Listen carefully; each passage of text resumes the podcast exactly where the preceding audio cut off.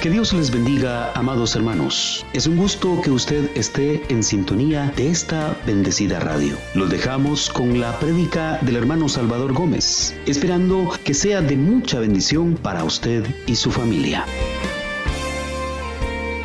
Jesús quiso nacer en una familia y pasó más años en su familia que en la calle. Vamos a ver quién sabe. ¿Cuántos años tenía Jesús cuando murió? Tradicionalmente decimos 33 años. ¿Cuántos años fueron la vida pública de Jesús predicando? ¿Cuántos años fueron la vida pública de Jesús que anduvo predicando? ¿Cuántos años fueron? Dicen los que más o menos saben que Jesús predicó tres años. Si murió a los 33 y solo predicó tres, ¿cuánto vivió entonces en su casa? 30 años. ¿Se dan cuenta ustedes? Pasó más tiempo en la casa que en la calle, igual que nosotros, ¿verdad? Más tiempo en la casa que en la calle. Porque Jesús nos ha enseñado que la vida en la familia es muy importante.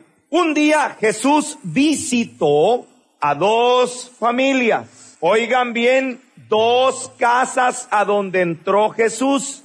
Les voy a contar estas dos historias para que después ustedes me digan a cuál de las dos se parece más su casa. La primera familia de la que vamos a hablar está en el Evangelio según San Juan en el capítulo 12 versículos del 1 al 3.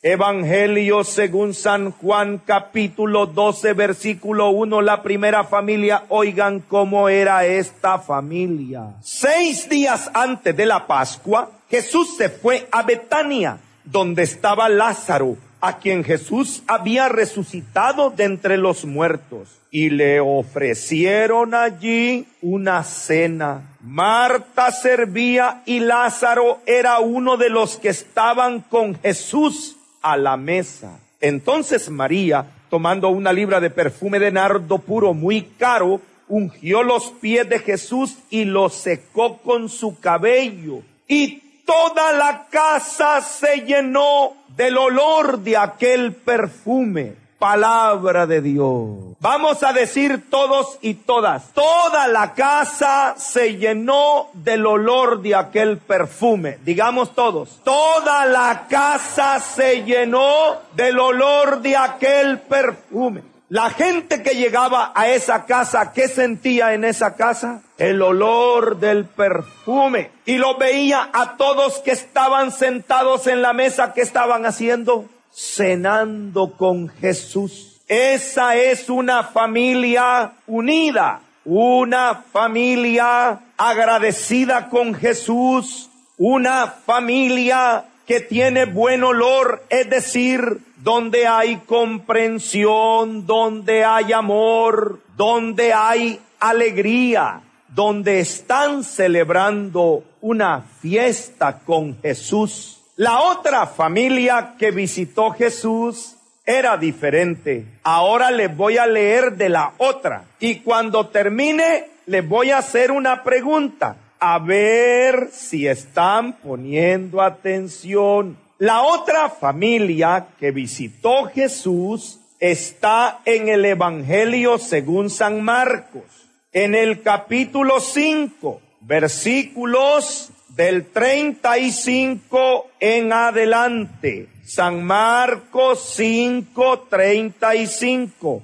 Esta es otra familia. Dice la palabra del Señor así. Mientras estaba hablando, llegan de la casa del jefe de la sinagoga unos diciéndole, tu hija ha muerto, ya no molestes al maestro. Jesús que oyó lo que le habían dicho, le dijo al jefe de la sinagoga, no temas, solamente ten fe. Y no permitió que nadie le acompañara a no ser Pedro, Santiago y Juan el hermano de Santiago. Llegan a la casa del jefe de la sinagoga y al entrar observa el alboroto, unos que lloraban y otros que daban grandes alaridos. Entra y les dice, ¿por qué os alborotáis y lloráis? La niña no ha muerto, está dormida. Y comenzaron a burlarse de él. Pero él, después de echar fuera a todos, tomó consigo al padre de la niña y a la madre y a los suyos. Entrando donde estaba la niña, la tomó de la mano y le dijo, Talita, cum, que quiere decir, muchacha, a ti te digo, levántate. La muchacha se levantó al instante y se puso a andar. Tenía doce años. Quedaron todos llenos de asombro y él les dijo que no lo supiera nadie y que a la niña le dieran de comer palabra de Dios. A ver quién me puede decir qué fue lo que encontró Jesús cuando entró en esta casa, en la casa del jefe de la sinagoga. ¿Qué dice que encontró? ¿Qué encontró? Cuando entró dice que había, que había, pero la niña estaba, estaba muerta y todo mundo estaba llorando. Dice la Biblia que Jesús oyó que daban grandes alaridos, alboroto. Cuando Jesús entró, oyó, ay, por allá uno gritando, el otro llorando, gritos, alboroto, alarido. Y en la otra casa que había, perfume cena, todos comiendo en la mesa. A ver, si pudiéramos hacer un teatro hoy aquí, si tuviéramos la creatividad y el tiempo, pasarían unos a ser la primera familia. Una familia en una mesa y Jesús comiendo y platicando con ellos. Una señora que llega, le echa perfume y se siente el gran olor. Del otro lado pondríamos a otro grupo. ¿Qué estarían haciendo esos otros? Unos llorando, otros gritando, la niña muerta, unos agarrándose del pelo, desesperados. Hoy viene la pregunta, ¿a cuál de las dos se parece más su familia? Si yo le pregunto, ¿su familia se parece a las que están todos en la mesa, tranquilos, comunicándose bien, comiendo con Jesús, donde hay amor, donde hay diálogo, oración, entendimiento, o se parece más a la otra, donde hay alaridos, gritos, portazos, te voy a pegar, a ver, a ver. Si le pregunto que levanten la mano, ay, levanten la mano, quienes quieren que su familia esté en paz y en amor y que esté con Jesús, levanten la mano. Eso está mejor, ¿verdad? Bajen la mano. No sé cómo es tu familia, pero hay dos tipos de familia. Los que viven en medio de llanto, dolor, sufrimiento. ¿Saben qué hizo Jesús en esa casa?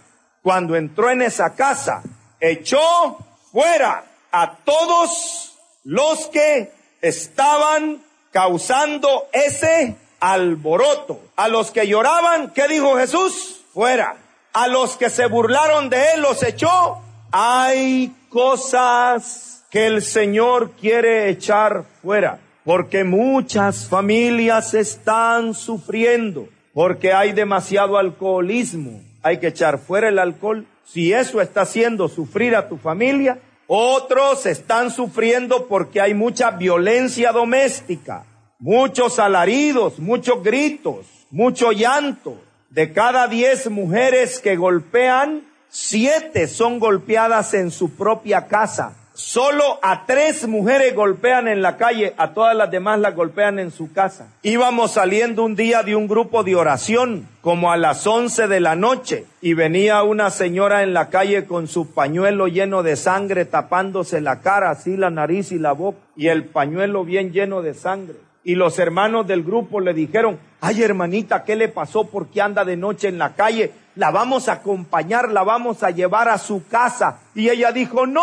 si de allí vengo. Los hermanos por ayudarla la iban a llevar a dónde? Si de la casa es que venía golpeada. huyendo venía de su casa. Mucho llanto, mucho dolor. Y Jesús no quiere que nuestras familias estén sufriendo mucho. Él quiere que nuestras familias estén en paz. Y para eso estamos hoy aquí, para pedirle a Dios que haga un milagro. ¿Qué fue lo que hizo en esa casa? Un y ese milagro el Señor lo quiere hacer en nuestras familias. Pero el Señor quiere hacer el milagro con nosotros. A ver quién de ustedes se acuerda. ¿Cuál fue el primer milagro que hizo Jesús?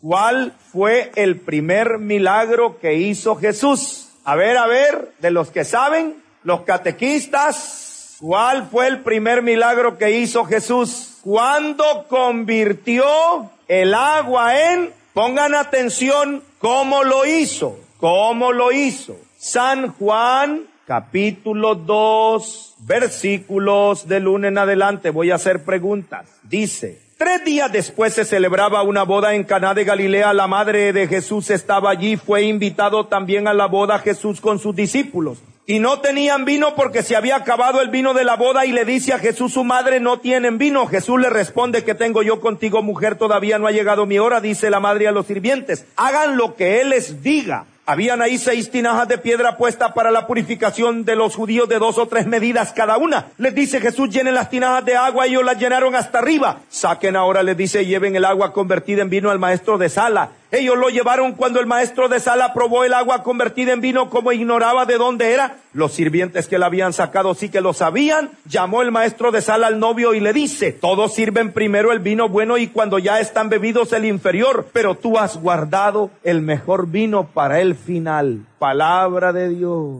Leí despacio para que se fijaran bien. Ahora les voy a preguntar, ¿qué se había acabado en esa casa? El vino era signo de fiesta, de alegría. O sea, en esa casa se acabó la fiesta. Como en muchas casas, al comienzo todo es bonito cuando los muchachos se enamoran. Ay, vámonos juntos aunque sea abajo de un palo. Cuando dos se quieren con uno que coma es suficiente. Todo es fiesta y amor. Como decía un hombre, cuando éramos novios, me la quería comer a besos. Ahora, después de 10 años de casado, me arrepiento. ¿Por qué no me la comí? Dice, me la hubiera comido. Primero, mucho amor, mucha fiesta, y después se acaba la fiesta se acaba el amor, se acaba la comprensión, se acaban los besitos y comienza el matrimonio como la mata de frijol que primero da flores y después vainas, ¿verdad?